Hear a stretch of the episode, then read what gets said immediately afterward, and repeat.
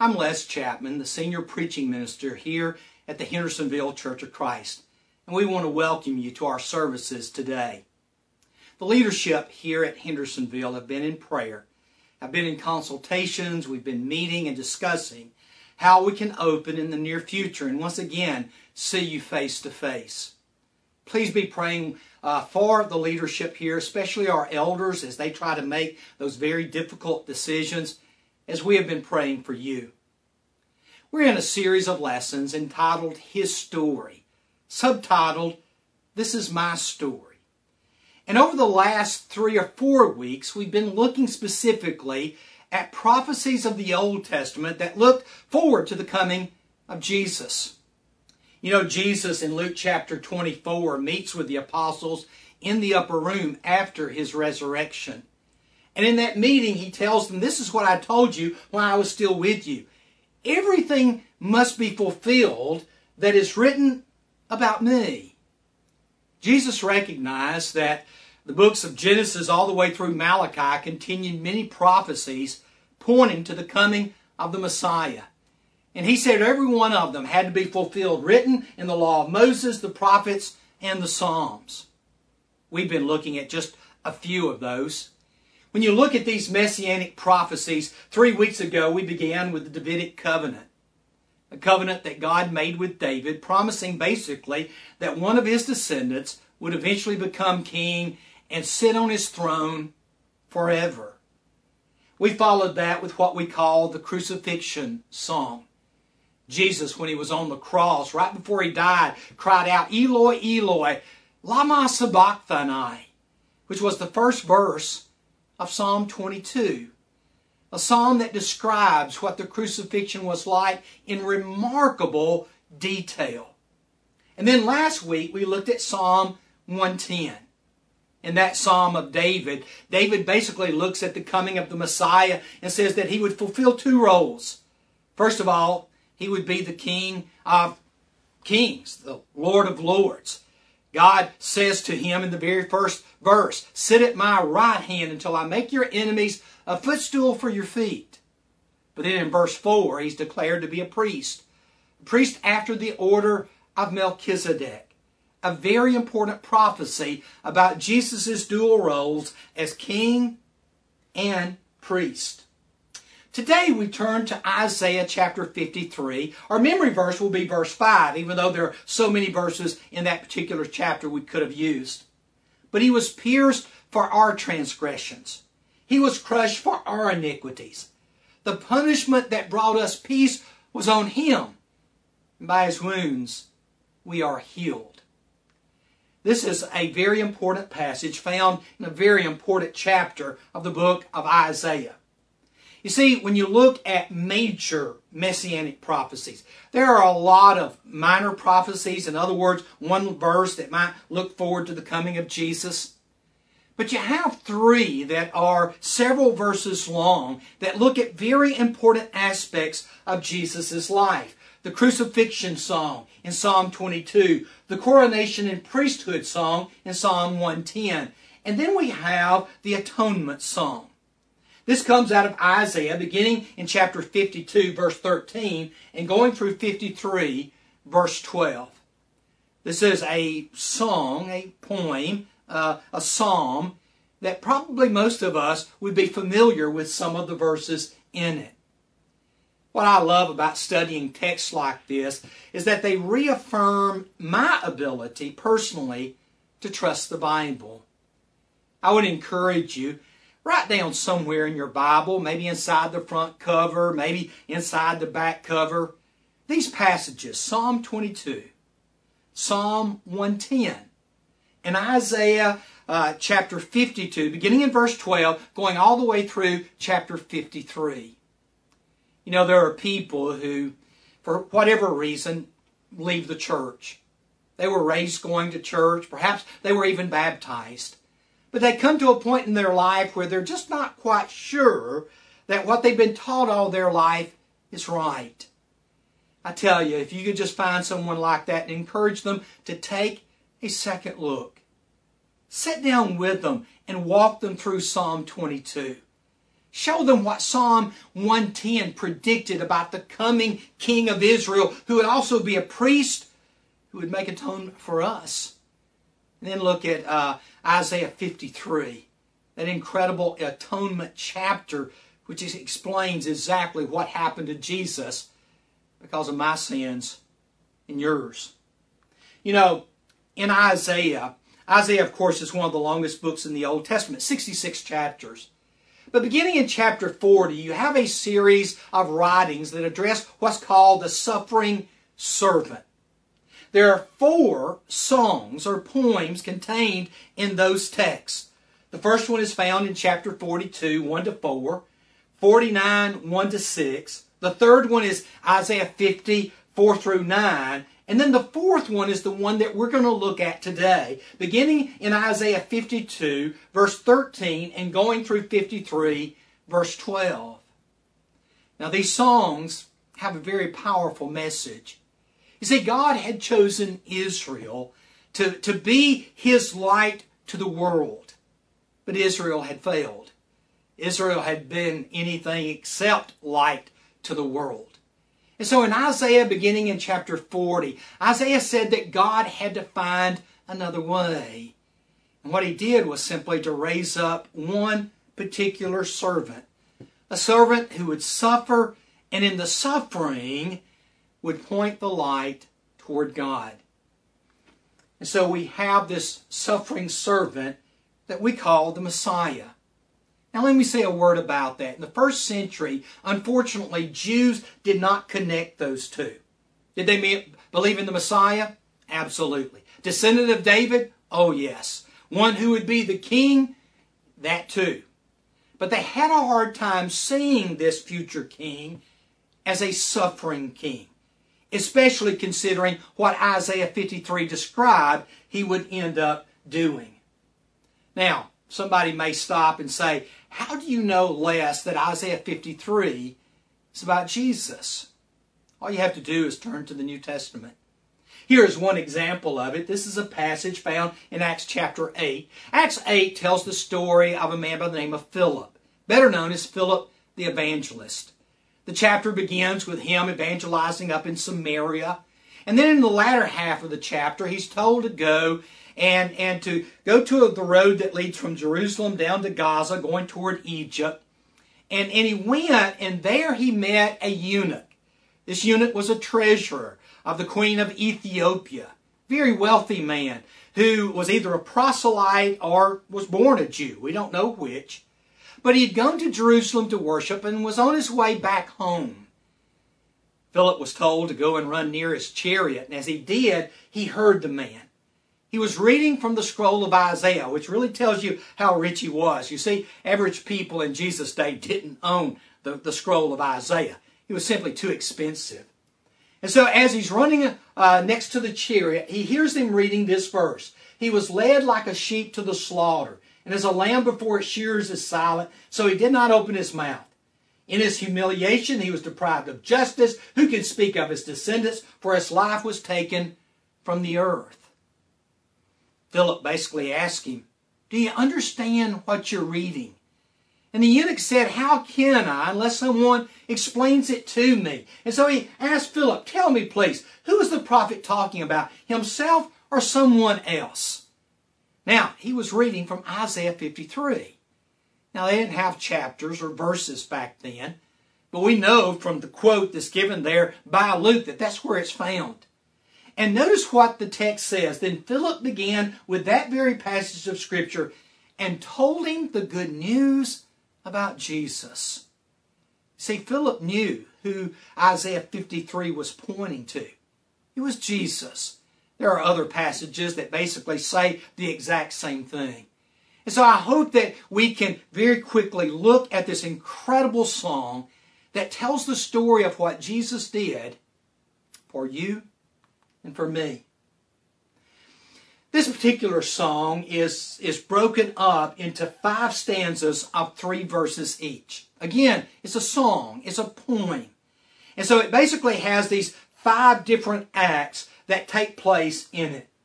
The first stanza is from Isaiah 52, 13 to 15, and it basically introduces what Isaiah is going to be saying in chapter 53. Notice how it begins. See, my servant will act wisely. There's that suffering servant. Uh, we don't know he's going to be suffering that much until we get into chapter 53. But Isaiah says he is acting wisely. He will be raised up and lifted up and highly exalted.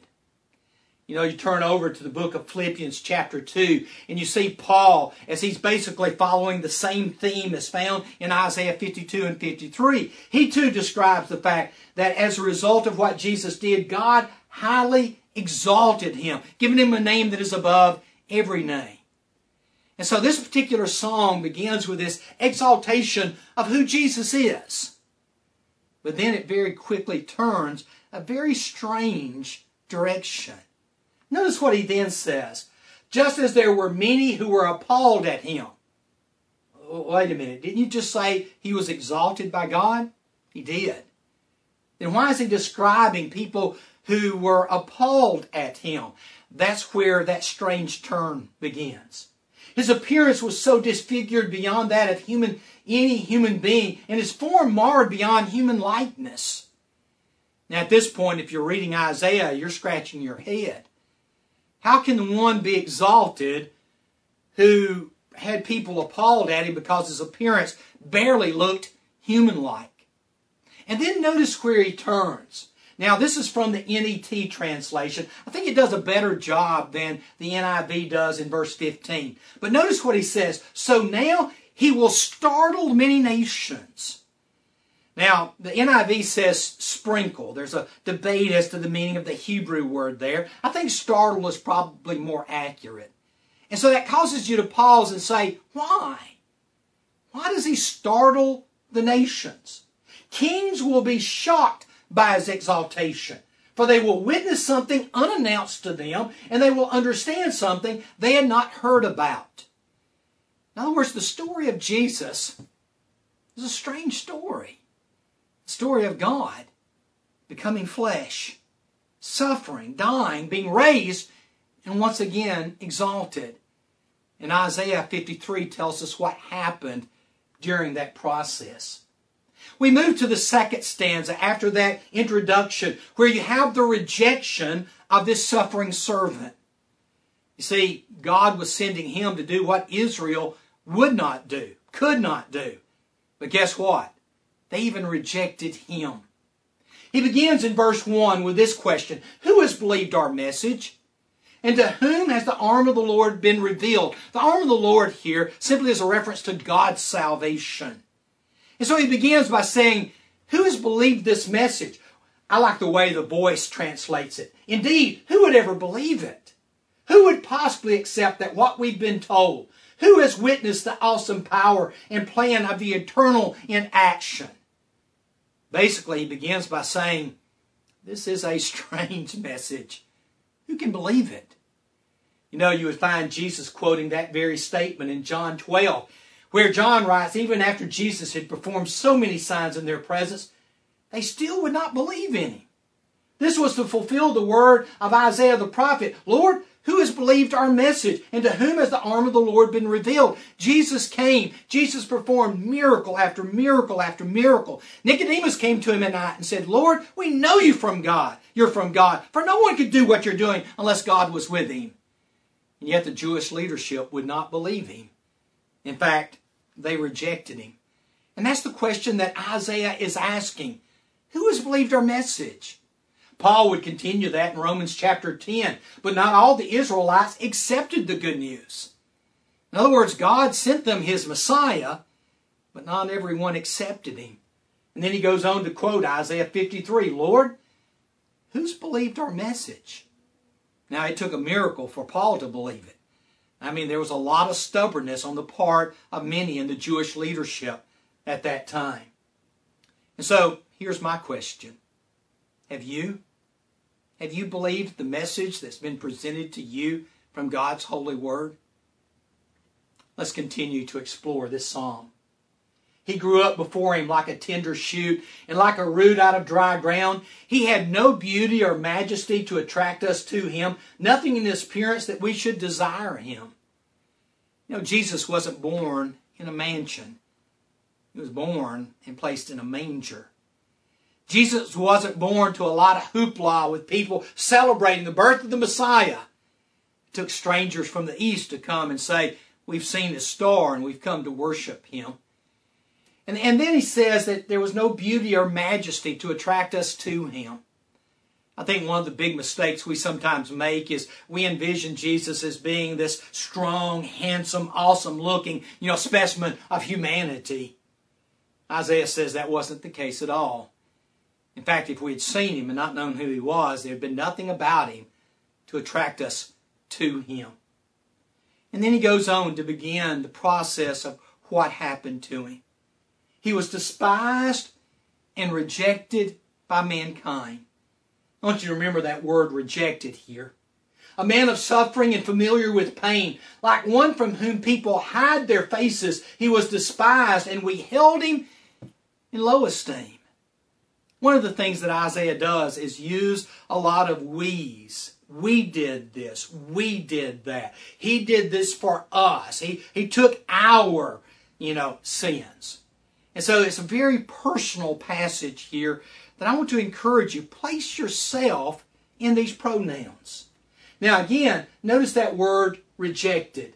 Jesus oftentimes would talk about the very fact that that's what would happen to him. Coming down from the Mount of Transfiguration, he says to Peter, James, and John, To be sure Elijah does come first and restore all things. Why then is it written that the Son of Man must suffer much and be rejected? Jesus says, Why is it written? Where is it written? Isaiah chapter 53. So, again, I asked that question I asked a few moments ago. Have you rejected him? Have you been uh, given the gospel, heard the gospel, and turned your back on it? I hope not. Many in the first century did, unfortunately. We move now to the third stanza, Isaiah 53, 4 to 6. And here we see the servant's vocation. In other words, why did Jesus come? What did he come to do? And this is where it gets intense. Surely he took up our pain and bore our suffering. Yet we considered him punished by God, stricken by him, and afflicted. He begins with this phrase, surely he took our pain, bore our suffering. The Septuagint talks about that he's carried his our illnesses on him. In fact, you turn to Matthew chapter 8, and when Jesus is healing all kinds of people, casting out demons, verse 17 says, This was to fulfill, fulfill what was spoken through the prophet Isaiah. And once again quotes from Isaiah chapter 53. He took up our infirmities and he bore our diseases. Yet we considered him punished by God, stricken by him, and afflicted. We did not see him for who he was. Instead, we saw him as someone who had been rejected by God. Again, notice the pronouns there. But he was pierced for our transgressions. I wish you'd let that sink in for just a few moments. He was pierced for my transgressions. He was pierced for your transgressions. I think sometimes we think about how that Jesus died for everybody else's sins out there. When in reality, we need to make it personal and realize He died for mine. He was pierced for me. He was crushed for my iniquities. The punishment that brought me peace was upon Him. And by His wounds, I'm healed. You're healed. You see the vocation that Jesus is fulfilling. That is why he came. And then Isaiah describes all of us. We all, like sheep, have gone astray. Each of us has turned to our own way. I think of what Paul said in Romans chapter 3, verse 23 For all have sinned and fall short of the glory of God. You see, without Jesus Christ, we're all in the same boat. I don't care whether you consider your sins to be minor or your sins to be major. The reality is it only takes one to be out of relationship with God. That's all it took for Adam and Eve to be driven from the garden. So let us be careful that we don't see ourselves because maybe we sin so little as somehow being better of those who sin a lot. You see, we've all sinned and fall short of the glory of God. Have you? I know I have. Uh, when I look back on my life and, and look at the things that I have committed that, you know, I knew better then. I think, boy, how true it is. We are all sinners before God. And then he says, The Lord has laid on him the iniquity of us all. Once again, my sins were placed on his head. Your sins were placed on his head. Again, a, a passage that gets incredibly personal, that forces us to reflect who Jesus is, but more importantly, what he did. What he did for you and what he did for me we come to the fourth stanza, which is the consequences of our sins. What, what did those cause to happen? And here's where basically Isaiah 53 kind of links up with Psalm 22. He was oppressed and afflicted. Yet he did not open his mouth. He was led like a lamb to the slaughter, and as a sheep before his shearers is silent, so he did not open his mouth. You know, one thing about Jesus when he was in the Garden of Gethsemane and, and the soldiers came to arrest him, you remember Peter pulled out a sword and, and thought, I'll defend you, Lord. And the response of Jesus was, Don't you know that there are angels simply waiting for me to call? And they'll be here in just a moment, the twinkling of an eye? I mean, Jesus suffered intentionally. You know, Jesus was the master debater. Anytime somebody to trap, uh, tried to trap him, they simply couldn't do it. And yet, when he was put on trial, well, notice what the text says. When he was accused by the chief priests and the elders, he gave no answer. Could he? Of course he could have. He could have silenced them instantly. But he didn't. Then Pilate asked him, Don't you hear the testimony they're bringing against you? But Jesus made no reply, not even to a single charge, to the great amazement of the governor. Pilate had never seen a prisoner like this. Who doesn't try to defend themselves? I tell you who doesn't. The one who's planning on dying for the sins of the world. By oppression and judgment, he was taken away. Yet who of his generation protested? I want you to think about that question right there. Who of his generation protested? For he was cut off from the land of the living. For the transgression of my people, he was punished. I think back to the crucifixion scene as described in Luke 23. Pilate has found nothing wrong in him and is wanting to release Jesus. Now, political power will cause him to go the other direction. But notice what the text says. Wanting to release Jesus, Pilate appealed to them again, but they kept crying, crucifying, crucifying. Who of his generation defended him? They didn't defend him. They demanded that he die. I would have liked to have thought that I would have been different. Perhaps you as well. But you know, I, I think the problem is oftentimes we're blinded by what God is doing in our lives. He goes on in verse 9 He was assigned a grave with the wicked and with the rich in his death, though he had done no violence, nor was any deceit in his mouth. I like the way, again, the New English translation does it. They attended to bury him with criminals. He was crucified beside two. Now, of course, one of them repented and, and Jesus saved him but they had been criminals. But notice what the text says. But he ended up in a rich man's tomb. Joseph of Arimathea, a rich member of the Sanhedrin, went to Pilate, asked for his body, and buried him in his own freshly cut tomb in which no one had ever been laid. Now I want you to think about that for a moment. Here's Isaiah 800 years earlier predicting that Jesus would not be buried with the wicked but be buried in a rich man's tomb, because he had committed no violent deeds, nor had he spoken deceitfully. Jesus had not sinned. But even though he had not sinned, he, he would be executed with the wicked and buried among the rich. And so we come now to the final stanza, the fifth one, which is verses 10 through 12. And we look at God's atoning work and how that it is finished. You know, when you get to the end of Psalm 22, you have that verse that says, He has done it. In many ways, Isaiah 53, 10 through 12 says the same thing. Jesus accomplished what the Father sent him to do. He suffered. He died. But he was also exalted.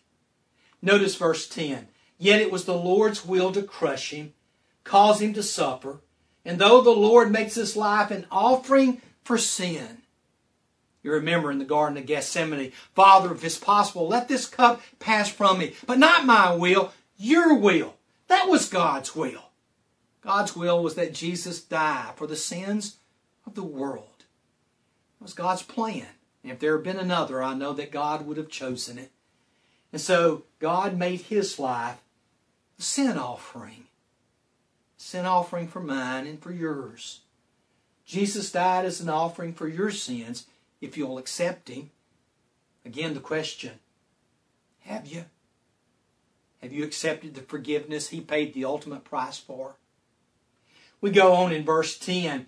He says, He will see his offspring and prolong his days, and the will of the, and the will of the Lord will prosper in his hands. Now, this causes you to stop for a moment and think, now, wait a minute. It just describes how that he was crushed, that he suffered, that he was a sin offering. Now, how does God prolong his days? And the answer is simple. It's called resurrection. And after he has suffered, he will see the light of life. I like the movie The Passion of the Christ, where Mel Gibson tried to describe much of what Isaiah 53 uh, describes in detail. But in the last scene, the stone of the tomb begins to roll back and light begins to flood in, and Jesus walks out victorious. I love this last phrase here. By his knowledge, my righteous servant will justify many. Boy, I mean, have you been justified by him? It's a question every one of us needs to ask who've heard the gospel of Jesus Christ. And then he goes on and says, not only will he justify many, but he will bear our iniquities. One of the great promises of Jesus is not only are our sins washed away, you know, Peter on the day of Pentecost said, Repent and be baptized, every one of you, in the name of Jesus, for the remission of your sins. But it's just not the remission of your past sins.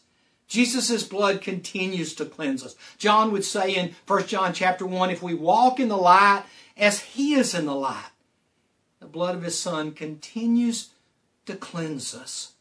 And so Jesus continues to bear our iniquities. Not only our past, but our present and even our future.